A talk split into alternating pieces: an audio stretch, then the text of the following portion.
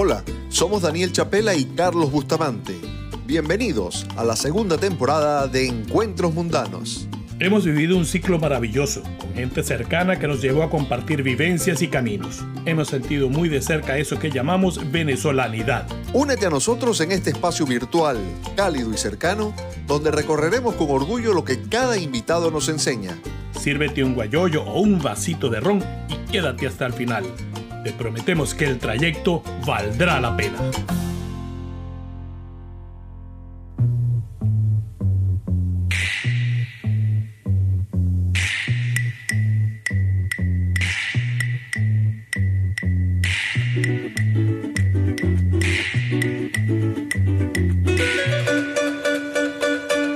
Bienvenidos a Encuentros Mundanos. En todos nuestros episodios nos hemos empeñado en ubicar y juntar las piezas de esa inabarcable noción de país que representamos. La música tiene el poder de unirlas. Es un pegamento sólido que nos da forma y sentido, que nos hace reconocibles.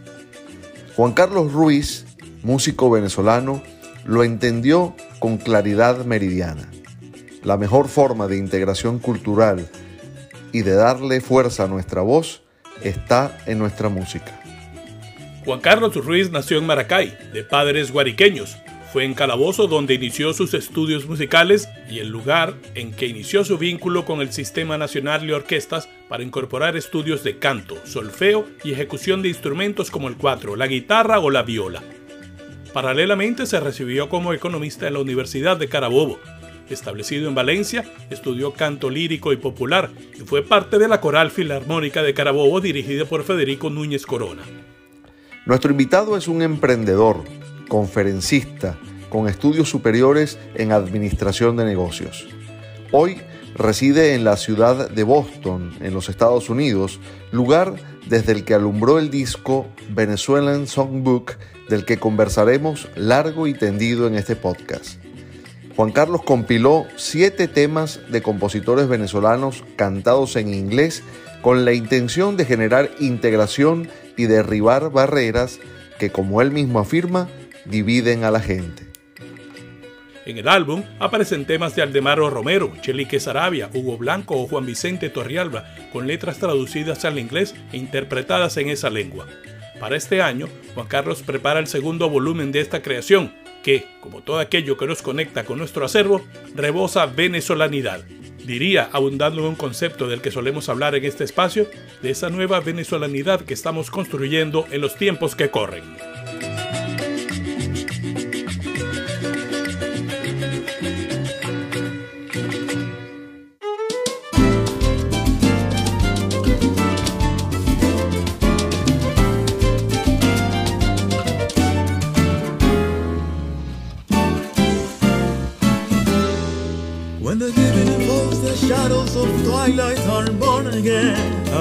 The stillness of the night, the coffee trees come feel. A melancholic love song about the old windmill that in the silence of the dark it seems to speak. When the evening falls, the shadows of twilight are born again. And in the stillness of the night, the coffee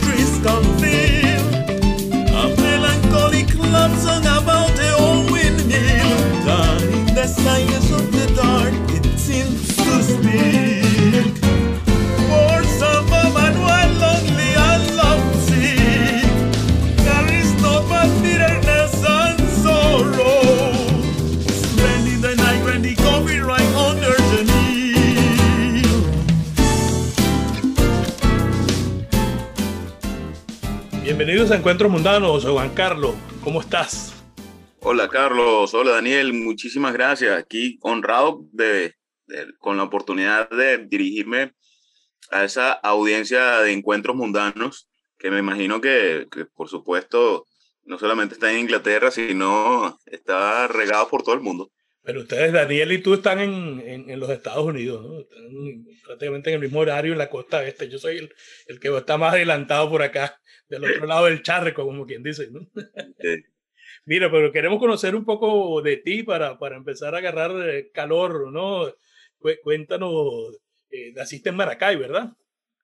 nací en Maracay, sin embargo me crié en los llanos venezolanos, me crié en el estado Guárico, específicamente en Calabozo, que es la, la tierra de Antonio Esteves y la tierra de Francisco Lazo Martí, el autor de La Silva Criolla. Em, allá mi, mi, madre es calaboceña y mi padre es sombrereño, el sombrero que vive como en 45 minutos de, de Calabozo hacia el oriente. Y entonces, en el mismo Guárico, pero digamos, buscando, buscando hacia el oriente, buscando por ella se Valle de la Pascua, este, y de Valle de la Pascua se le llega por hasta, hasta Puerto La Cruz, inclusive Saraza, Puerto La Cruz. Entonces, eh, allá, crecí, allá pues estudié el bachillerato eh, y allá aprendí a, tocar cuatro, a tocar mandolina y a tocar guitarra.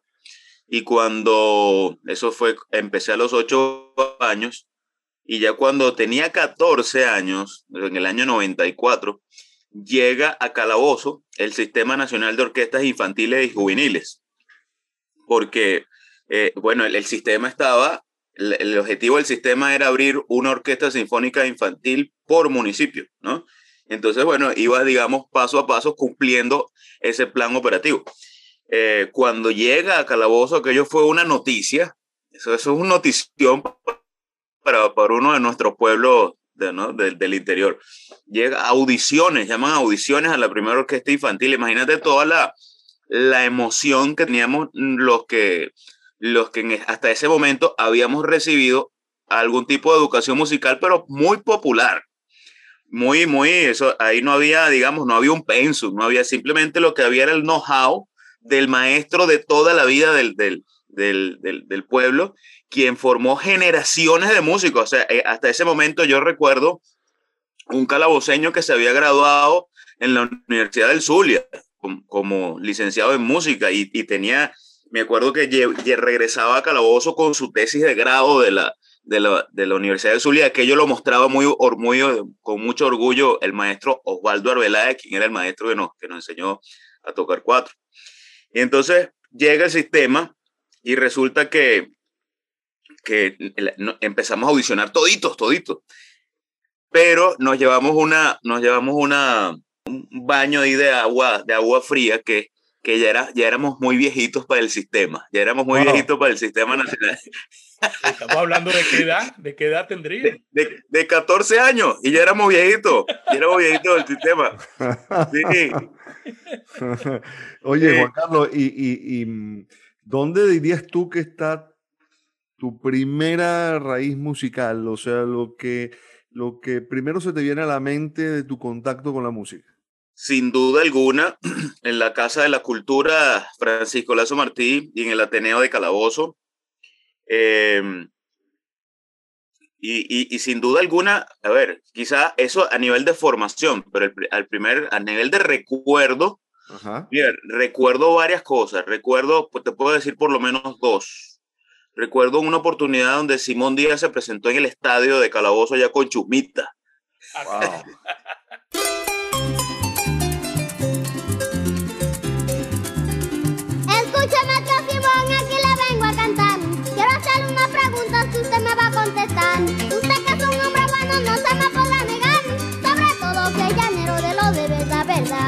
querido Chumita, que está sucio Simón. Esas preguntas que me haces me dan en el corazón. Y todas te las contesto porque esa es mi obligación. Enseñar al que no sabe es un hermoso. Y tengo una anécdota allí porque eh, estaba yo, en, de, me montaba yo en los hombros, mi papá me montaba en los hombros, ¿no? Cuando estaba en la edad donde los niños se, se, se, montaban en los hombros de los papás. Y entonces yo estaba en mi papá, en, yo en los hombros de mi papá, y entonces yo le pedí a mi papá que me montara en la tarima para saludar a Simón Díaz. Y entonces mi papá intentaba montarme, me montaba y yo iba a interrumpir a Simón Díaz al, a cada rato al, al, al, stage. Y entonces llegó un momento en que Simón dice, mire, hijo, vaya a ver si el gallo puso.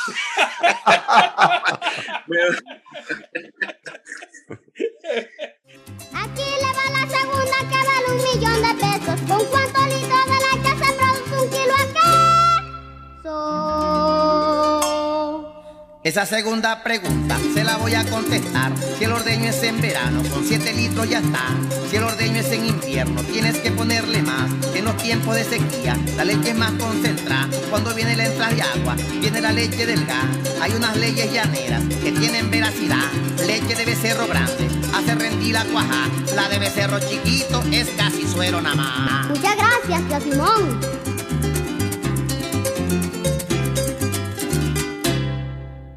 Pero crecer en el entorno musical llanero, que es tan particular, es fuerte, sí. es energético, ¿cómo, cómo, cómo hace que evolucione en ti eh, tu perspectiva hacia la, una carrera musical? Sí, es, es muy importante eso, porque eh, el, en principio eh, yo tengo un tío que él canta, no es profesional, pero es cantante, es cantante aficionado y cantante, cantante amateur, pues, ¿no? Entonces, villanero.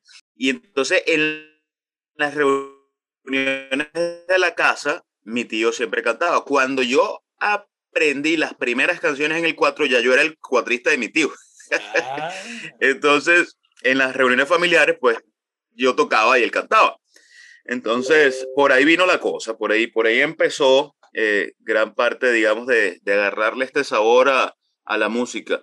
Y entonces uno se da cuenta que, que parte de la personalidad y del carácter que uno desarrolla obedece a, a la disciplina de él de ensayar todos los días, de tener que y una, y una cosa importante, y es que empiezas, este, empiezas a hacer como una, como una referencia en la comunidad.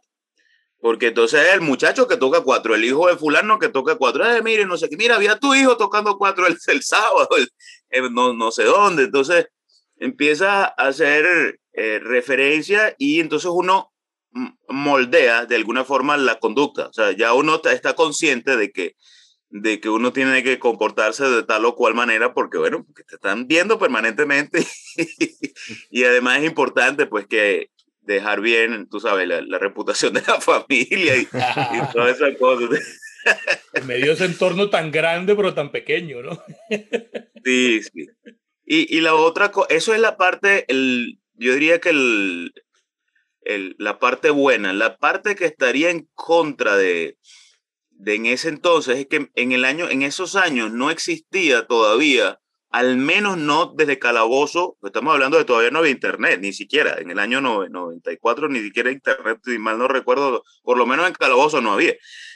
este, y el único medio de comunicación era pues simplemente los dos canales de televisión tradicionales. Entonces, no, no había una, una referencia inspiradora que, que, tú puedas decir, yo quiero ser músico porque fulano, porque no, o no existía, por ejemplo, qué sé yo, un Gustavo Dudamel, no existía en, en, ese momento. Sí, existía, por ejemplo, un Chelique Sarabia, pero, pero no, Chelique, Chelique Sarabia, siendo un músico exitoso, su historia en ese momento no, no, o sea, no se contaba su historia como, como un caso de éxito en, en, la música, ¿no? No se conocía, digamos, si alguien pudiese conocer, mira, fulano de tal vive de sus propiedades de su propiedad intelectual, de sus composiciones, si, si, si, la, si la música se mostrara como, como el esqueleto de, de industria rentable, de negocio que, que, es, te aseguro que mucha gente, esto, pues, por lo menos no lo pensaría, no lo pensaría tanto. Pues, pues, e, eso fue, bueno, y ustedes lo saben, lo que es ser humorista, ser músico, ser poeta, ser... Cuando tú decías a alguien que decía, no, me voy a la Universidad Central a estudiar letras, ya automáticamente automáticamente dice, muchacho, ya, ya, ya se va a graduar en letra, pues ya, ya va a ser pobre para toda su vida. Sí, o te, o, te, pasa como me pasó a mí cuando dije que iba a estudiar periodismo, eh, que luego me preguntaron, ajá, y, y, además de eso, ¿de qué vas a vivir? ¿No? Exacto. Exactamente. Sí. Y entonces, bueno, eso es lo malo. Esa es la parte, la parte, digamos, débil de la cosa. Oye, Juan Carlos, ¿y el Sistema Nacional de Orquestas qué te aportó o en qué te cambió? Eh, bueno, a raíz de que, de que, de que en principio nos habían hecho la audición y después dijeron que no, de que no nos iban, de que no iban a formar la orquesta, de que no nos iban a aceptar en la orquesta. Esa fue mi, la primera protesta en mi vida, eh, porque nosotros nos plantamos y, nos, y dijimos, no, aquí sí va a haber orquesta. Y nosotros, contra todo, contra todo pronóstico, empezamos a ensayar. Como pudimos, compramos los instrumentos. Eh, aprovechábamos los profesores que ya iban a darle clase a la orquesta infantil y nosotros le llevábamos almuerzo a los profesores para, para nosotros poder recibir clase. Este, y como, como podíamos, buscábamos y, y empezamos a hacer conciertos. Entonces fue, eh, es una, es, fue una orquesta que, que, nació sin recursos, que nació, simplemente nació con las ganas, nació con la... Entonces, la cosa fue tanto que el maestro José Antonio Abreu envió a uno de sus manos derechas, a dos de sus manos derechas, uno fue Pedro Álvarez y el otro fue Igor Lanz, era, esa era su mano derecha, tú, o sea, era como eh, mandarlo a un pueblito por allá en, en, Guárico a ver qué estaba pasando, porque esto había algo allá que, que no estaba en orden, pues, ¿no? no, no era, un, era una orquesta para sistema, pero. Que utilizaba los recursos del sistema de cuentas, porque, este, ¿no? Eh, eh, fusionamos en la sede, o sea, nosotros buscábamos la manera de, de, estar allí. Entonces, bueno, nos pusieron en regla finalmente. Entonces, allí el, el amor por, por, la música es una de, la, de las enseñanzas eh, en, en, ese, en ese caso. El sistema, pues también me, lo aprendí de alguna forma a apreciarlo. Yo, yo tengo un concepto del sistema, yo digo que el sistema para Venezuela debe ser como la Cruz Roja, cuando los países están en guerra. Es una cosa que debe ser intocable, Ajá. porque simplemente pa, para nosotros, eh, digamos, los que obviamente adversamos al, al sistema eh, criminal en Venezuela, eh, es, nosotros reconstruimos a Venezuela con la reserva institucional que quede, que quede. Esto para poder, obviamente, bueno, esas son las bases pues, ¿no? de, la reconstrucción. Y el sistema es uno de esos, es, uno, es una de esas instituciones. Eh, y entonces, si nosotros atacamos el sistema, atacamos la, la, la, la institución, ese diamante, esa cruz roja, con la cual pues podemos curar los heridos, podemos, podemos sanar un poco la, los que queden por ahí y, y, y podamos entonces este, reconstruir de nuevo, de nuevo el país.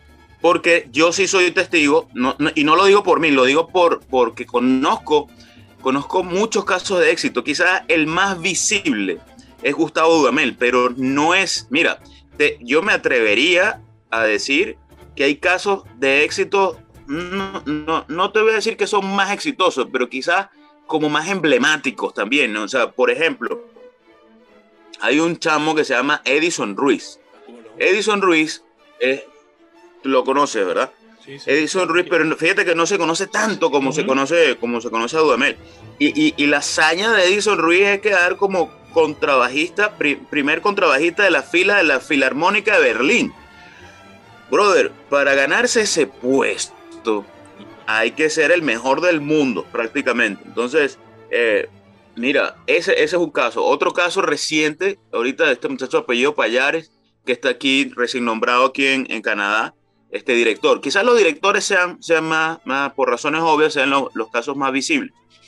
Y directores, el sistema sacó bastantes, bastantes directores buenos. Hay gente dirigiendo en Viena, en Italia, pero esto, hay otros casos, por ejemplo, que no son, que no son tan visibles tampoco. Tengo una amiga, Belmari Lorcas. Belmari es, hoy en día, eh, primero salió del sistema de coche, ¿sí? Salió de coche hizo su audición, se ganó una beca para estudiar en Pittsburgh. Este, se graduó en Pittsburgh, llegó a Pensilvania y hoy en día eh, llegó a Filadelfia y, hoy en día eh, Belmari es la jefa de admisiones de Curtis, que es, que es la, una de las mejores escuelas de música clásica del mundo. Mm. Entonces, esto, y eso, todo eso viene del sistema. O sea, todo eso, o sea, imagínate, entonces, claro, Belmaris no es, tú sabes, eh, Gustavo Dudamel que aparece en los periódicos, no sé qué, pero es la única latinoamericana que es, es el, que es jefa de admisiones de, esto, de una escuela de música, de una de las mejores escuelas de música del mundo. Y así como ese caso, pues hay montones. Entonces, el sistema, cuando te pones a analizar sus, sus outputs, ¿sabes? Dices, epa, aquí hay. Entonces, yo aprendí eh, también, ahí le meto mi, mi, mi cerebro de economista a ese tipo de análisis, ¿no? De, institucional de, la, de las cosas. Esto, pero me hace realmente valorar, valorar el sistema, muy a pesar de que me dijeron que estaba viejito.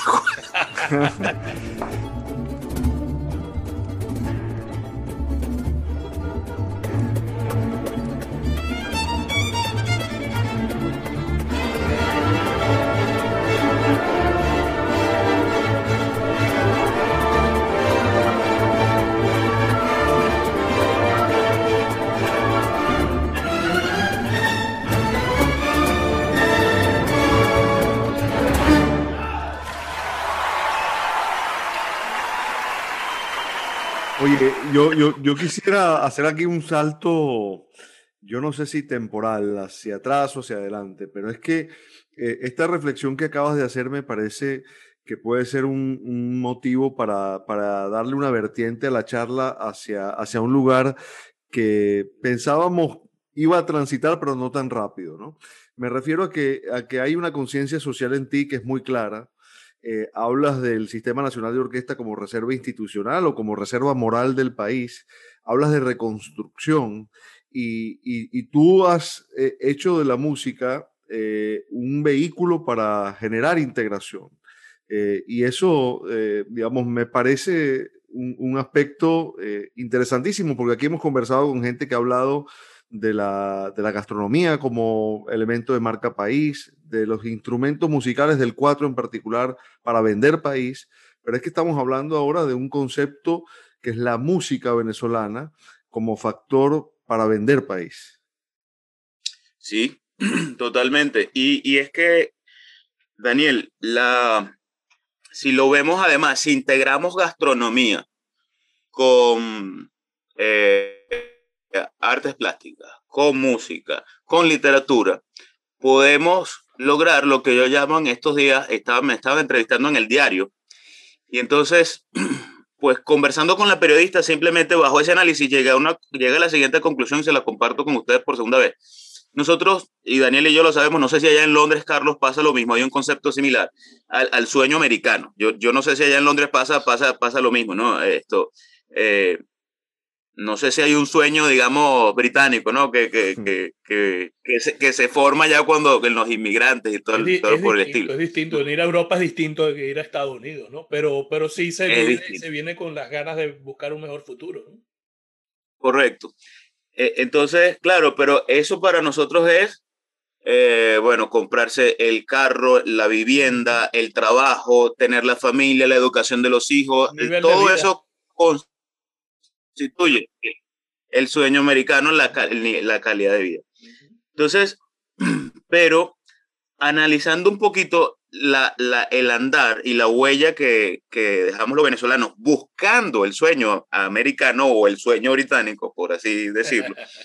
si nosotros, fíjate, por ejemplo, el, el Venezuelan Songbook nace en, en pleno downtown de Boston, eh, frente a alrededor de 100 personas, un concepto pequeño, 100, 100 personas eh, entre venezolanos y no venezolanos, donde al lado, a mi lado tenía a Franklin Marval, que es un artista plástico de Valle de la Pascua, radicado aquí en Boston, reconocido por el alcalde de Boston como uno de los artistas latinos más influyentes aquí en la localidad. Y, él, y mientras nosotros estábamos pintando, perdón, mientras nosotros estábamos tocando y cantando, él estaba pintando la portada del Venezuelan Songbook. Entonces, Fíjate tú, en un mismo momento estábamos mostrando nuestra música y estábamos, estaba un artista venezolano haciendo un cuadro grandísimo, este, pintando al mismo tiempo. Y lo que estaba pintando era, la portada del álbum es un 4, el, el, en, el, en el corazón del 4 hay, hay un corazón tricolor, allí una V de Venezuela en forma de libro y el, y el tricolor venezolano allí con una espiral que la une.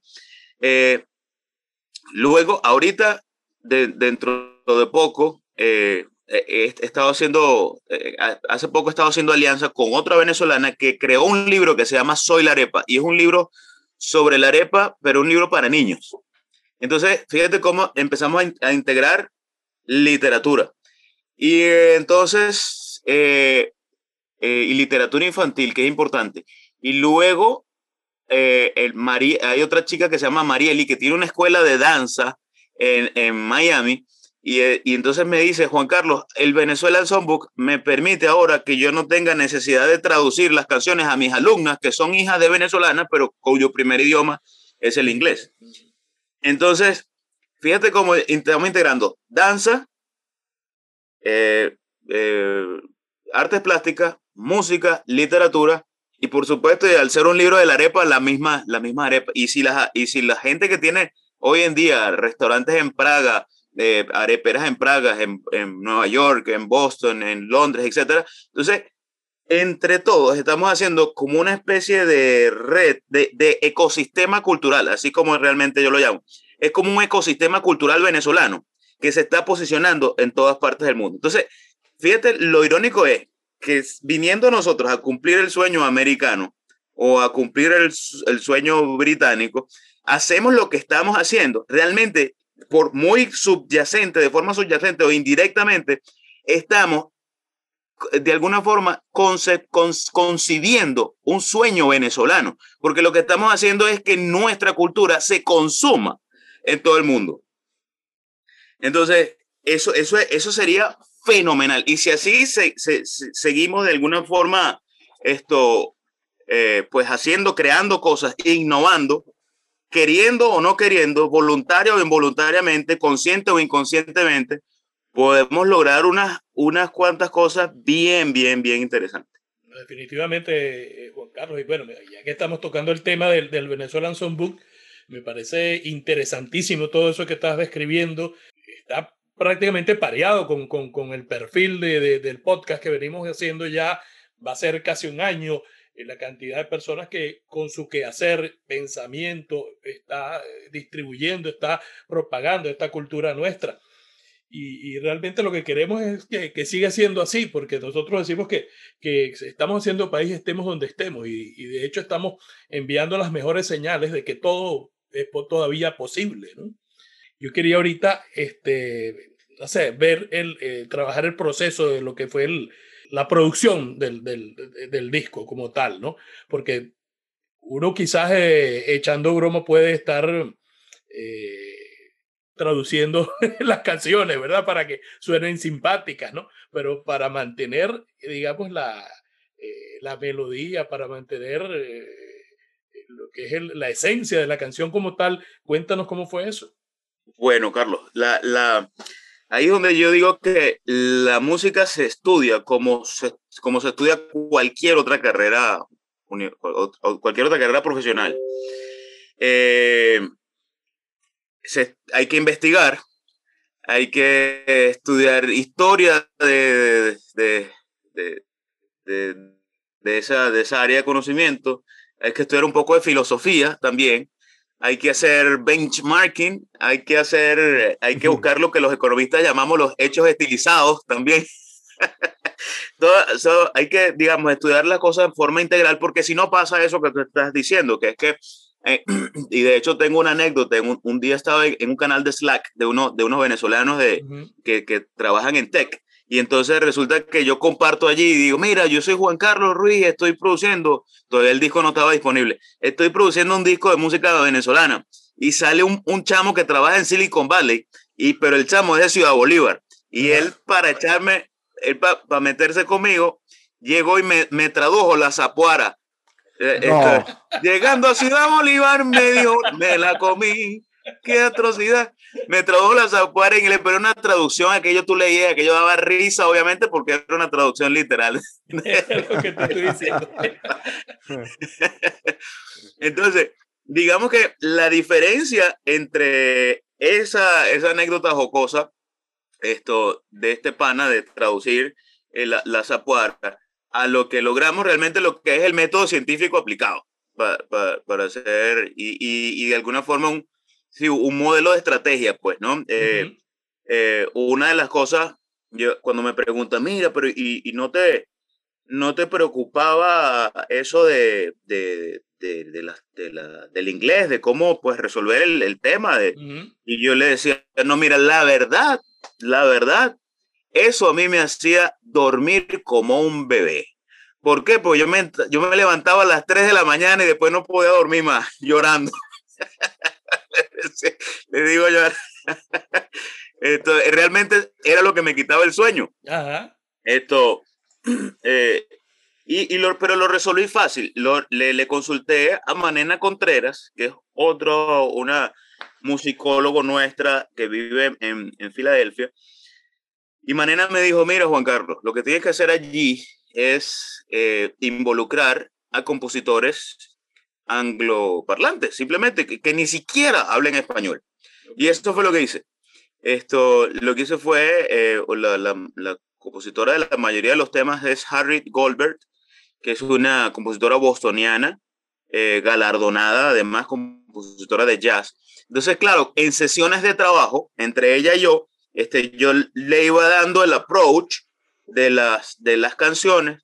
Esto quizás le, yo hacía la primera traducción, esa literal de, la, de, de las canciones, entonces ella capturaba el, la inspiración original, porque el objetivo, además, porque hay dos tipos de, de songwriting, de alguna forma. Hay el que, el que se aleja totalmente de la, de la canción, por ejemplo, qué sé yo, déjame, eh, ah, el, el, Somos novios de, de, Manzanero, tiene una versión en inglés. Entonces, somos novios, mantenemos el cariño limpio y puro. Entonces, eh, la versión en inglés se llama It's Impossible. It's impossible to tell the sun, to see the sky, it's just impossible. Entonces, dice, ah, somos novios, a It's Impossible hay un trecho largo, o sea, no tiene nada que ver con somos, con somos novios. Entonces, no, yo no quería que, que las canciones originales, la, las versiones en inglés, se divorciaran de las canciones originales claro. por dos razones. Uno, porque lo que yo quería era que así como nosotros nos erizamos cuando escuchamos una canción nuestra, yo quería también que el público, que la cultura angloparlante también se, se, se emocionara cuando escuchaba nuestra, nuestra cultura.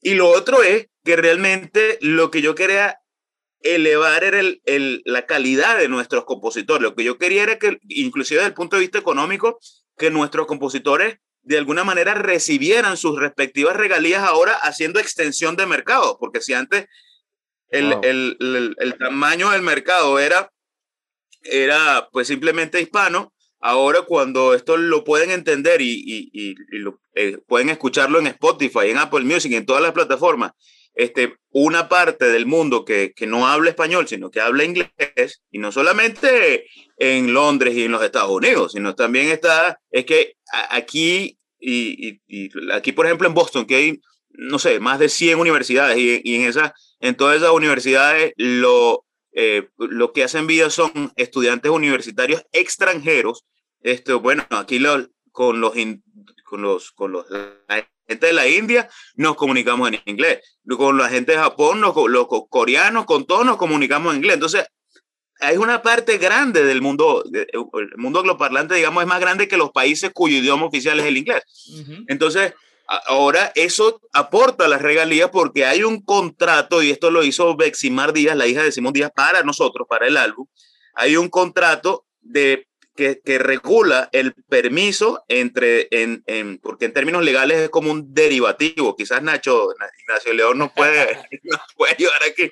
Este es un derivativo de, de, entonces eso hay que, hay un debido proceso, pues de alguna forma, esto, hay una cosa formal allí. Y en ese contrato se establece la regalía, el mayor porcentaje de las regalías de esa versión en inglés para el compositor or, or, original y, y entonces, bueno, y se le reconoce también la propiedad intelectual de lo logrado del de, de quien aportó pues, la, la, la, letra, la letra en inglés.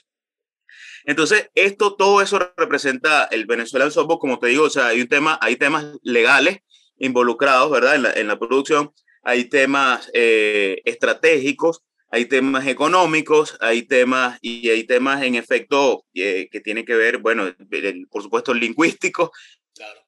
Eh, y, y, y, justamente, y hay un propósito, que es lo más importante, porque esto, el propósito era cerrar esa brecha entre, entre dos culturas que realmente, yo digo, no, no es que somos aparentemente disímiles, es que somos prácticamente totalmente, somos muy distintos, no, y, y, lo, y la diferencia no es que sea mala, sino simplemente es una diferencia natural. Eh, es, nosotros para decir que, que, está lloviendo mucho, decimos está cayendo un palo de agua. Aquí dice, aquí dicen it's raining cats and dogs. Entonces tú dices, eh, si tú traduces las dos cosas de aquí para allá no hacen absolutamente ningún sentido. Entonces ahí tú dices, wow, qué brecha cultural. El calendario, a mí, yo no sé si a Daniel, pero a mí el calendario aquí me, a mí me sorprende un Memorial Weekend, un, un St. Patrick Day, una cosa, tú dices, ¿qué es esto? Yo todavía no me acostumbro. Y, y, y qué mejor, digamos, ícono de, de, de, de, la cultura de un país que su calendario. Entonces, entonces bueno, hasta eso es diferente. A mí, a mí lo, aquí lo que más me gusta es Thanksgiving. Sí. Esto, y es lo que más sepa, creo que se parece a nosotros, pero del resto, pues no nos parecemos en, en, en nada. Sí, Entonces, sí. cerrar, cerrar esa brecha era, era la, la, como que la inspiración principal, pues, ¿no? Lograr que nos quieran, ¿vale? Nosotros nos estamos asimilando, ¿sabes? En otro, en otro país y, y realmente somos nosotros los que, los que hacemos todo el esfuerzo de aquí para allá en el sentido claro. Y, y tiene que ser así, obviamente, ¿no? O sea, tenemos que aprender el nuevo idioma, tenemos que sacar las licencias, tenemos que esto, aprender las, las costumbres nuevas, tenemos que andar todo siempre, o sea, por, obviamente con, la, con las nuevas formas. No puede ser de otra manera. Pero si además de eso logramos nosotros esto, darle un obsequio y que se entienda como eso, como un obsequio, no como una imposición, sino que mira, traduje esto para, para, que, para que me comprendieras, para que me comprendas lo que soy, ¿sí? Esto, así como existe una película de, de, Disney que se llama Up y que está inspirada en los tepuyes venezolanos, y entonces a través de esa película también eh, puedan decir, wow, en Venezuela, qué, qué nivel de, de, maravillas de naturales como el Salto Ángel. Entonces también puedan decir, wow, qué maravilla de música. Entonces es un esfuerzo de traducción, pero además de asimilarme, estoy facilitando yo mismo, generando empatía con la música. Entonces, pues, qué mejor que eso, ¿no? Eh, estaba pensando eh, eh, aquella versión de Caballo Viejo de Ray Conniff, ¿no? Que, que, básicamente era una versión instrumental con un cuando el amor llega así, llega así de esta manera, ¿no? Y, Correcto. Y ya, ¿no? Eh, sí. Pero, pero me, me, ahora escuchándote, decía, ¿cómo, cómo se hará para, para traducir eh, cuando la tarde languidece, renace en la sombra, o pasaste ayer como brisa fugaz y me quedé con tu dulce mirar? Digo, como para que la, la, la, la esencia del compositor se, se mantenga. Sí, bueno, se, se, es como algo como esto. hey, fleeing breeze, you pass by and we're gone. Your wistful gaze became my heart's new song. Then in a dream, I heard word of love. In each new dream, I heard you sing of love. Rosario, the light of every sunrise. Your sweet smile, the whisper kiss of spring. When you flew by, your gentle sigh caress me. I need to speak, I must confess, I love you. Rosario, I see bouquet of moonlight, they're waiting, waiting to bloom. Rosario, my one love, just to kiss you. Rosario, Rosario,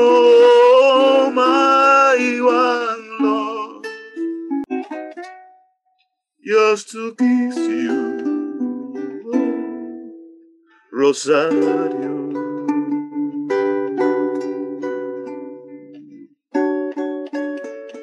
Maravilloso, ¿Algo por maravilloso.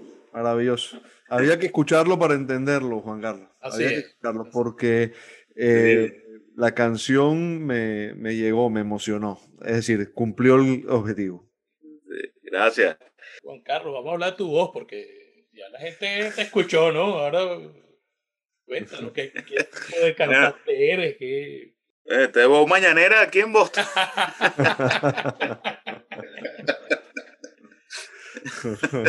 Después de un café. Tú eres tenor lírico, ¿es? No, yo estudié. Sí, yo estudié canto con. eh, eh, el cuento es así. Ujú. Una vez que, para volver a- al año 94, ¿no? Pues, eh, eh, yo, en, cuando el sistema, yo no cantaba, cantaba, o sea, no estudiaba canto, digamos así, estudiaba era viola, ese era, ese era mi instrumento en el sistema. Y entonces, eh, dos años, de los 14 a los 16. A los 16, eh, ya salgo de quinto año de bachillerato y mi mamá empieza a asustarse porque después que ella, la que había promovido que yo tocara cuatro y tocara guitarra, y mi papá me compraba los instrumentos, entonces habría una crisis en la casa porque el muchacho iba a ser músico. Entonces, este, me corresponde pues tomar esa, esa, eh, un- una, una ruta en esa encrucijada que era qué estudiar. Entonces me fui a Valencia, a la Universidad de Carabobo, a estudiar. Eh, primero empecé estudiando ingeniería porque yo decía, "Ah, yo tengo, realmente estaba muy perdido vo- vocacionalmente. Sabía que, me, que la música era mi pasión, pero no sabía para qué otra cosa podía yo servir. Y entonces la ingeniería o sea, ah, tenía una, una ilusión óptica allí falsa, una, una cosa que, que como uno tiene buen promedio en bachillerato, no puede estudiar lo que sea. Entonces tenía esa miopía allí, me puse a estudiar ingeniería y me llevé tremendo tortazo pero me llevé una buena base en matemáticas y entonces ahí sí me hice un estudio vocacional. Y entonces en el estudio vocacional me salió primero música. Y yo le decía a la psicóloga, pero dígame algo que yo no sepa, Claro. este, deme un resultado diferente, a ver, entonces de segundo me salió, me salió economía, esto, estadística, derecho, o sea, había, había varias áreas allí que, que coincidían en, en el en el segundo lugar. Y entonces investigo el, el pensum de economía, me gustó y me, y me cambié para economía. Entonces, mientras yo estudiaba economía, el- los fines de semana estudiaba canto en el Trigal, en Valencia, con el maestro William Alvarado, Ajá. que es uno de nuestros más insignes barítonos, eh, eh, finalista del concurso Pavarotti, un concurso que hacía Pavarotti, esto, y William fue finalista y además docente de, de, las- de las escuelas, de nuestras escuelas de música, es también eh, del sistema, tiene un, tiene un, posgrado de los, del sistema, pero de los casi que de los fundadores, eh, porque tiene un, un posgrado en Wisconsin en pedagogía del, del canto. Los guapetones tienen montones de mosquetones para matar. Espalderos, asesinos, matachetes que no quieren trabajar. Los guapetones tienen montones de mosquetones para matar. Espalderos, asesinos, matachetes que no quieren trabajar. Bandera tricolor que en Venezuela está. Abajo el continuismo y la legalidad.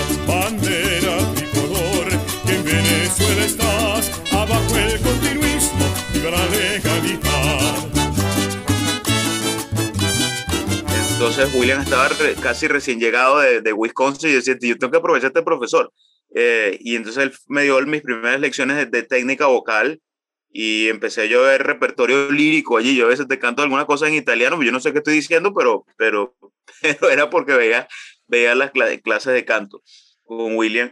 Y después cuando me fui a Caracas, ya graduado como economista, me, me voy a, a trabajar a Caracas y allá recibía clases con Inés Feo La Cruz. Esto, entonces, bueno, esa, es- esa es mi escuela, básicamente. Este, pero claro, yo no ah, tengo profesores de canto lírico, pero yo no hago repertorio lírico. Mm. Entonces, claro, se me nota un poco el, el- la, la, de alguna forma, pues lo lírico dentro del, del- de la música venezolana. Entonces, así esté cantando joropo, estoy cantando, estoy cantando lírico. En el, en el Moliendo Café es un show, porque yo no soy salsero, yo no soy cantante de salsa, este, y, pero el Moliendo Café en el álbum es súper latino, este, el, el, el, Moliendo Café. Entonces tú me, tú me escuchas, When they beneath the shadow of Thailand, I'm born again. Entonces, no es lo mismo un, un Mark Anthony ahí que. Mira, pero por ahí, por ahí que tienes un grupo, un ensamble que se llama Rumba Rocco. Tú estás diciendo que no eres cantante de salsa, pero esto me suena también a, a buena fiesta, ¿no? No, fíjate, la historia con Rumba Rocco es que cuando, cuando yo llego aquí, llego aquí a los Estados Unidos, que estoy aplicando a la visa de, de artista, eh, me llama una, una mm, señora que se llama Lauri Gutiérrez, que esto, ella tiene, es la directora de esa agrupación, pero esa agrupación es una non-profit además. Okay. Y entonces, eh, casualmente su hermana eh, es calaboceña, de, vive en Calabozo. Y entonces ella se entera que a través de su hermana que yo ando por aquí, que yo toco cuatro, y ella estaba buscando un cuatrista.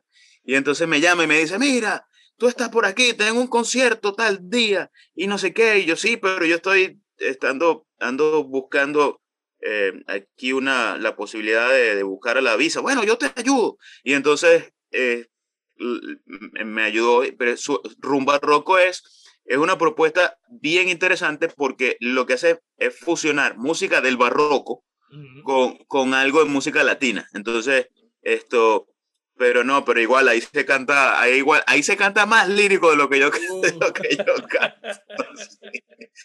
Sí, sí, porque ahí el repertorio puede ser, por ejemplo, qué sé yo, música compuesta por mujeres en el siglo XVII, cosa, música de Sor Juan Inés de la Cruz.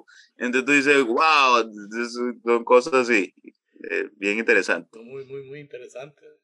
¿Cómo fue el proceso sí. de, de, escoger las canciones del actual songbook del volumen 1, podemos hablar, ¿no? Del volumen 1. Sí. ¿Cuál fue el criterio y cuáles son las que vienen para el volumen 2? Fíjate, no, no fue que me senté y hice, la, lista.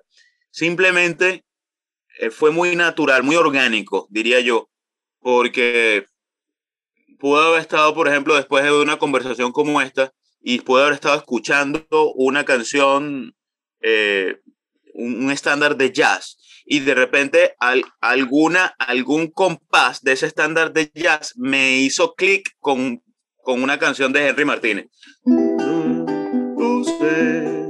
Como dos panales de miel.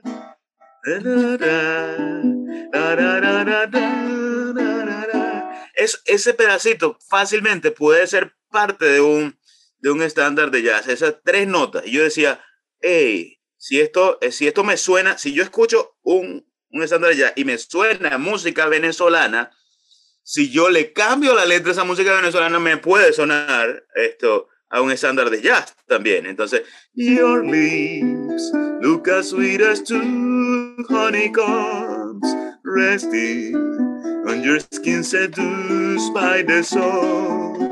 Woman, your stride is so elegant I'm fresher than an apple Entonces, eh, por ahí fue. Yo dije, ok, me hace clic esta, pum.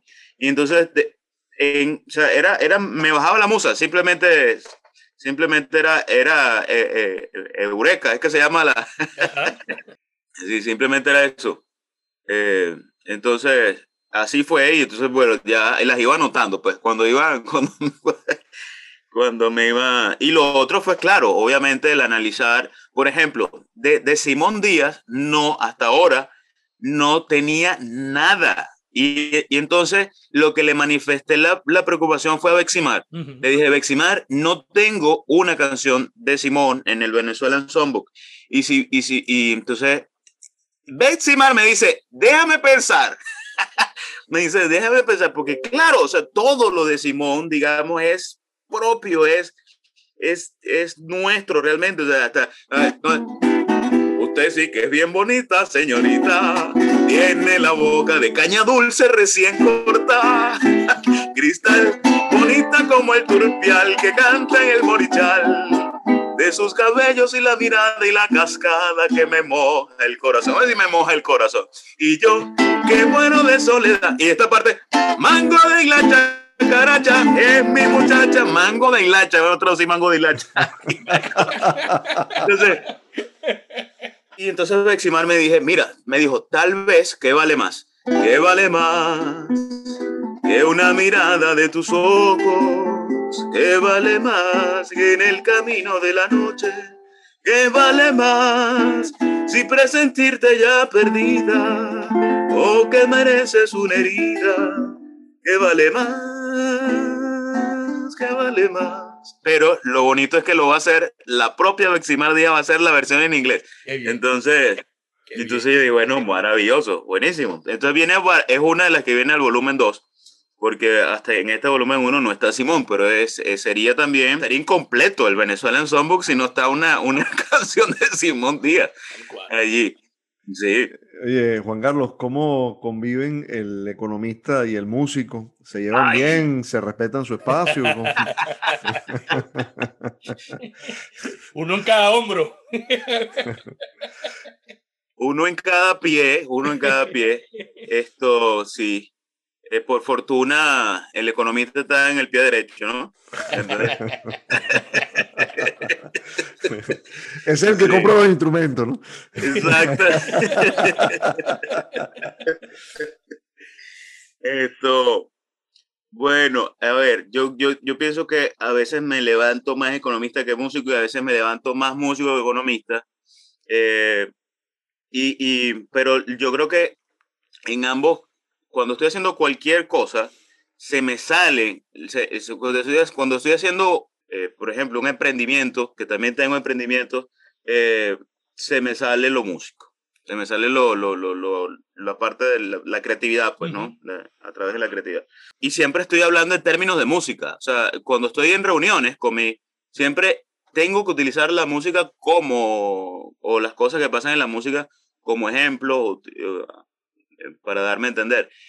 Y cuando estoy haciendo música, entonces se me sale lo economista y, y lo del MBA, que también que así fue como salí de, Venezuela eh, con, haciendo un MBA en INCAE Business School, que está en, Costa Rica y Nicaragua, una escuela de negocio latinoamericana.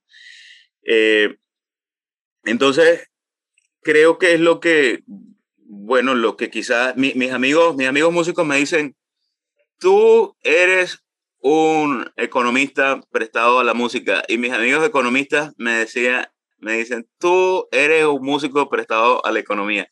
Y entonces, bueno, por eso, porque en, en, cuando estoy entre economistas, pues hablo en términos de música y cuando estoy entre músicos hablo en términos de economía también. Esto, pero, pero yo creo que eso es más común, la verdad, eso es, eso es más común de lo que se piensa. Esto, ahí, ahí Uf, hay una cantidad. Bueno, el maestro Henry Martínez, el maestro Henry Martínez, el compositor de este tema que acabamos de hacer de Criollísima, es, es, médico. Esto, y así, bueno, sucesivamente, inclusive de los, de entre, los, entre los contemporáneos, hay pues gente con, con profesiones. Yo creo que Jordano tiene, yo no sé si me acuerdo si, si Jordano es arquitecto, algo así. Sí, sí, sí. Entonces, es, muy, es realmente muy, muy, muy común el, ese, ese tema.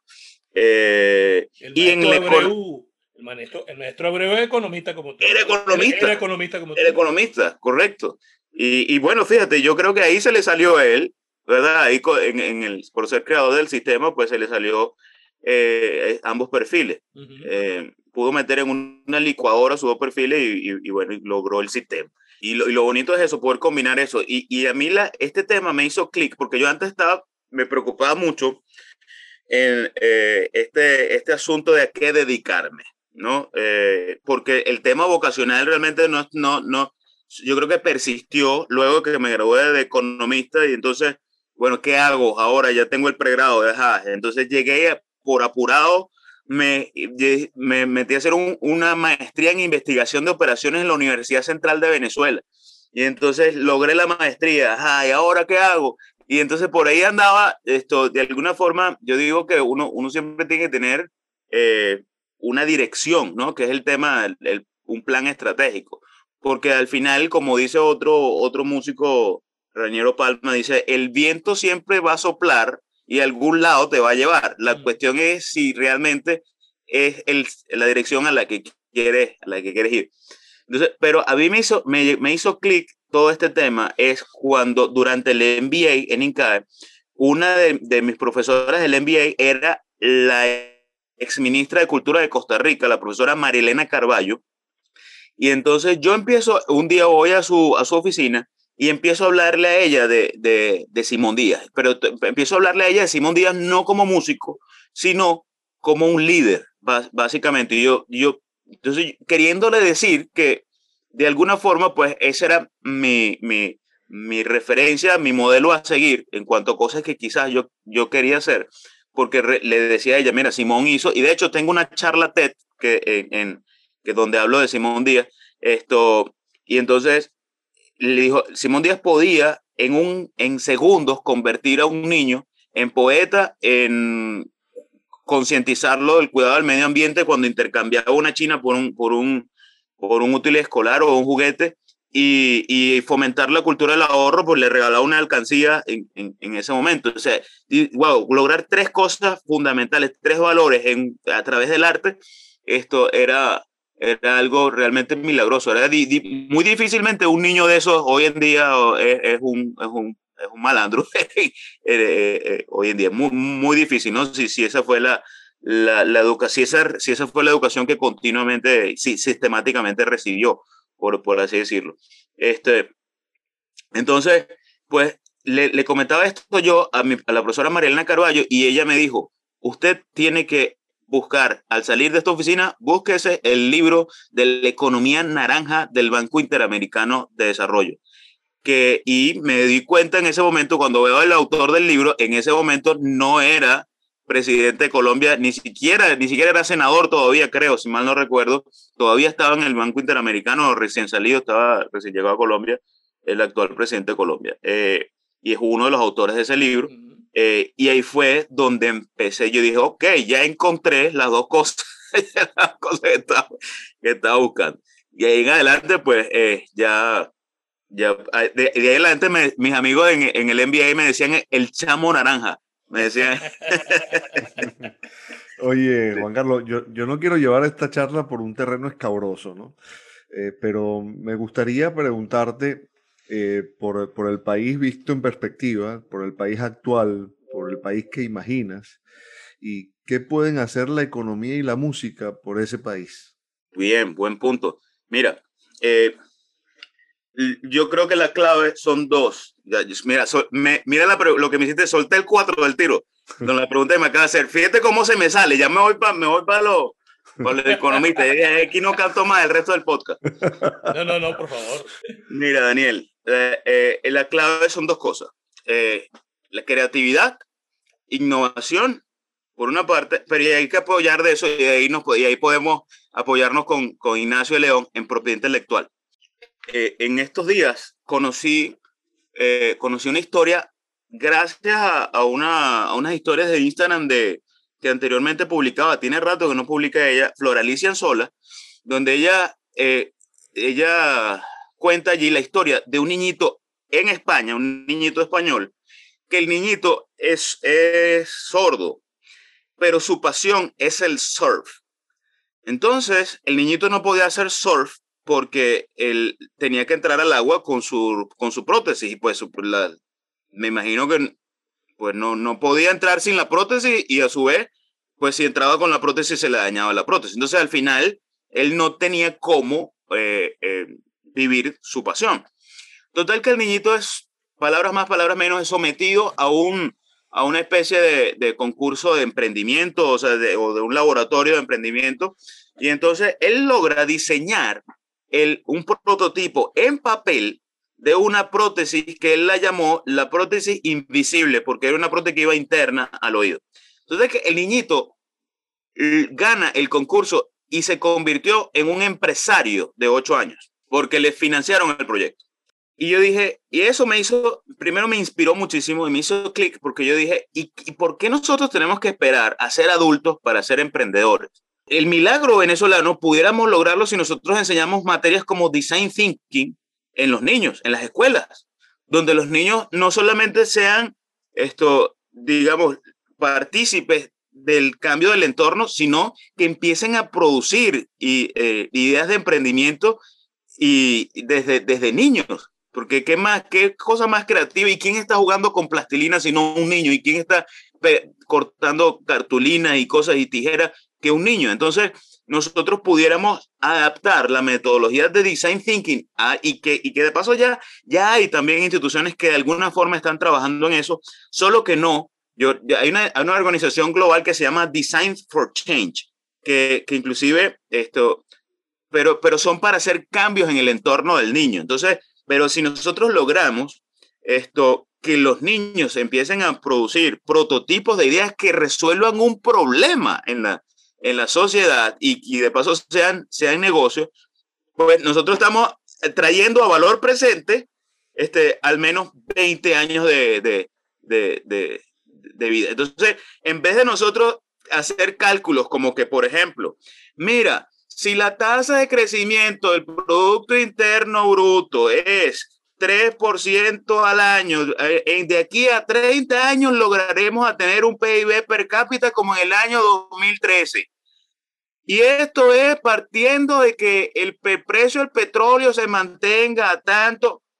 Pana, no se base en, olvídese del petróleo, olvídese, crea en la gente, olvídese, o sea, si nosotros utilizamos nuestra misma gente y, creemos en ello y les da, brindamos las herramientas, como las que estamos hablando, que son herramientas de creatividad e innovación y le garantizamos seguridad jurídica y propiedad intelectual, la historia puede ser otra, puede ser diferente. Entonces yo creo que los análisis que se están haciendo, lamentablemente, en, en las escuelas de, o en los laboratorios de economía más prestigiosos que hay, desde mi punto de vista, están anclados en el pasado porque no incluyen tecnología, no incluyen propiedad intelectual, no incluyen, sino incluyen los mismos análisis esto, eh, eh, keynesianos de toda la vida, donde el Estado tiene que ser el encargado de sacar aquello. Pues nunca, o sea, nunca, definitivamente nunca saldremos si, si, si primero, o sea, si primero, por ejemplo, no,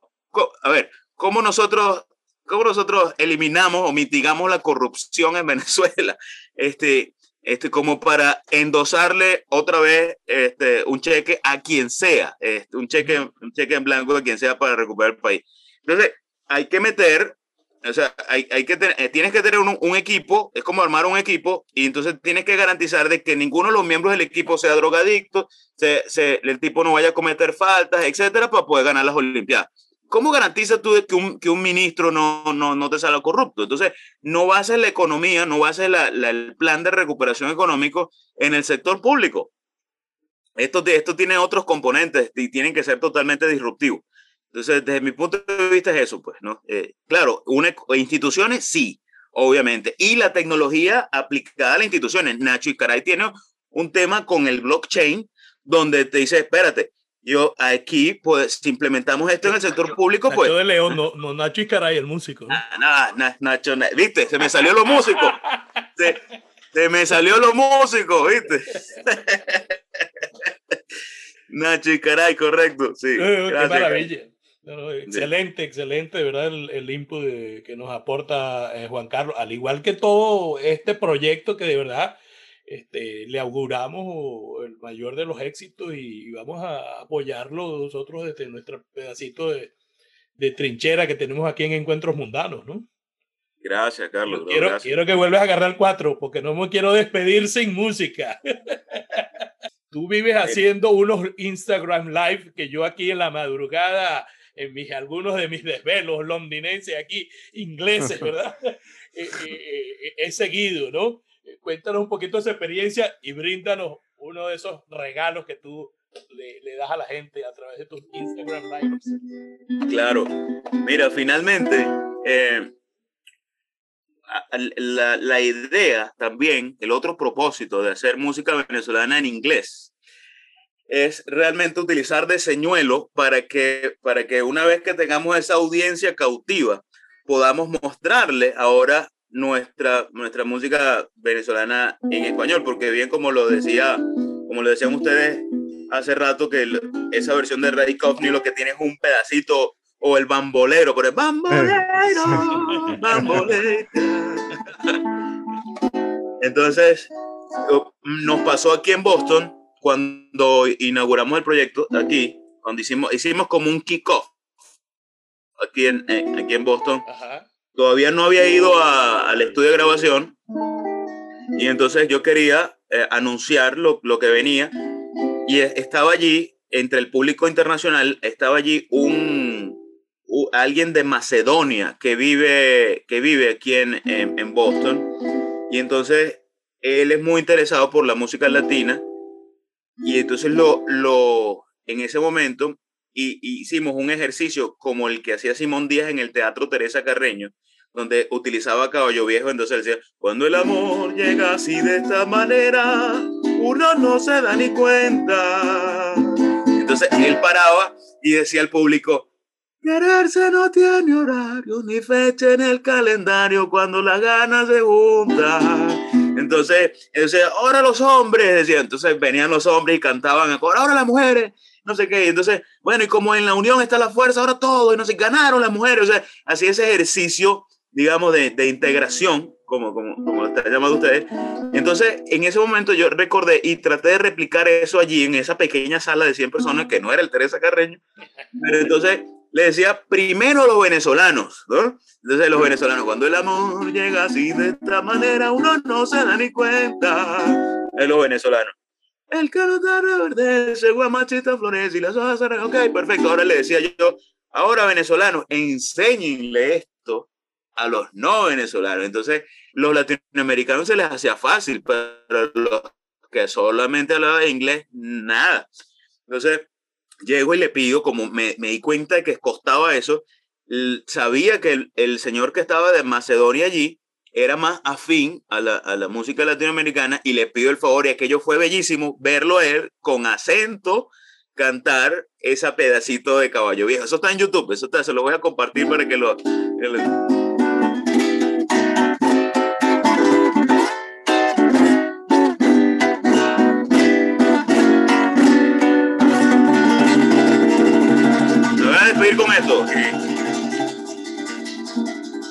El que nace en Venezuela ya lo vamos preparando.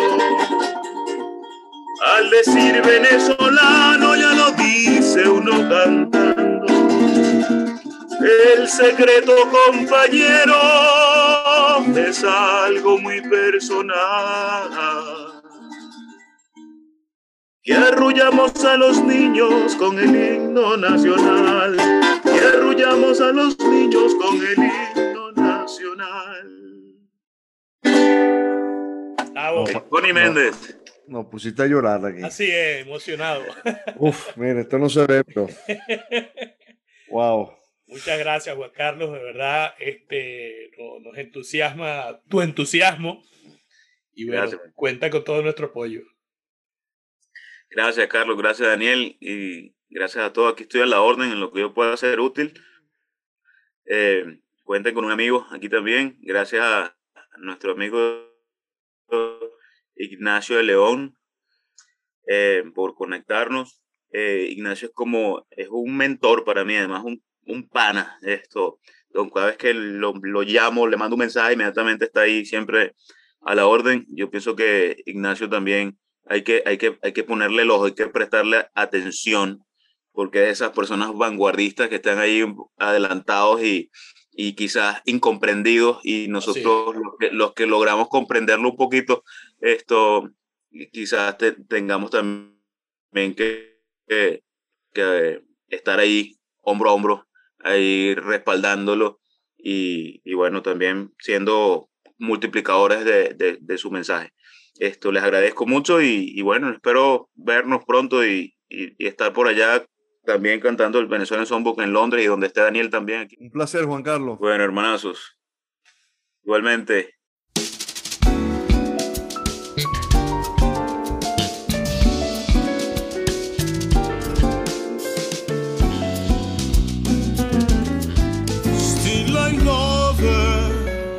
She can't keep me always waiting. She's the closest thing to Satan, and still I love her, and still I love her. I should leave her. Cause I have this great sensation. She is blaming my ruination. And still I love her. And still I love her.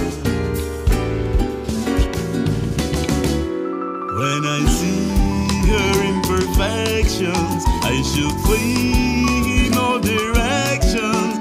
By my feet, I like their grooving, and my heart starts to intruding. So I just under debating if she is or And still I love her, and still I love her.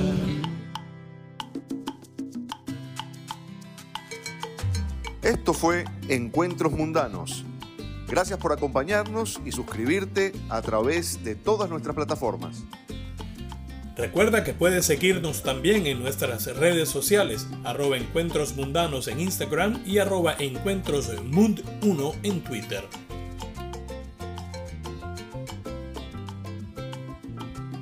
Nos quedamos para la sobremesa.